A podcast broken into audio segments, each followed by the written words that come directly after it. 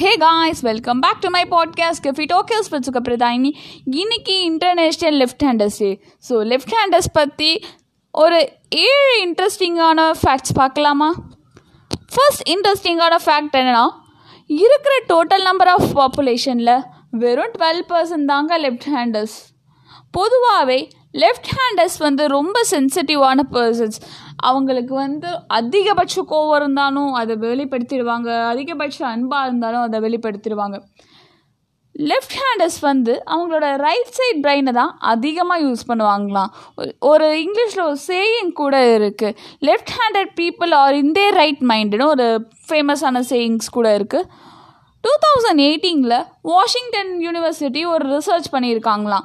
Left ஹேண்டர்ஸ்க்கும் right ஹேண்டர்ஸ்க்கும் மத்தியில் ஒரு டெசிஷனை கொடுத்துட்டு யா யார் கரெக்டான டெசிஷன் எடுக்கிறாங்கன்னு அந்த ஸ்டடியோட முடிவில் லெஃப்ட் ஹேண்டர்ஸ் தான் கரெக்டான டெசிஷனை அந்த ப்ராப்ளமேட்டிக் சுச்சுவேஷனாக இருந்தாலும் எடுக்கிறாங்கன்னு ரிசல்ட் வந்திருக்கான் ரைட் ஹேண்டர்ஸோட கம்பேர் பண்ணும்போது லெஃப்ட் ஹேண்டர்ஸ் ஒம்பது வருஷம் ஜாஸ்தியாக வளராங்களாம். லெஃப்ட் ஹேண்டர்ஸால் மல்டி டாஸ்கிங் ரொம்ப ஈஸியாக பண்ண முடியும். லைக் லெஃப்ட் ஹேண்டர்ஸோட லாங்குவேஜ் ப்ரொஃபஷன்ஸை பார்த்தீங்கன்னா ரொம்ப நல்லா இருக்கும். அவங்க ஈஸியாக எல்லா லாங்குவேஜையும் கற்று கிராஸ் பண்ணிப்பாங்க. அவங்களுக்கு comparing to the right handers அவங்களுக்கு வந்து கிராஸ்பிங் கெப்பாசிட்டி ரொம்ப ஜாஸ்தியாக இருக்கும்னு நான் சொல்லலை ரிசர்ச் சொல்லியிருக்காங்க.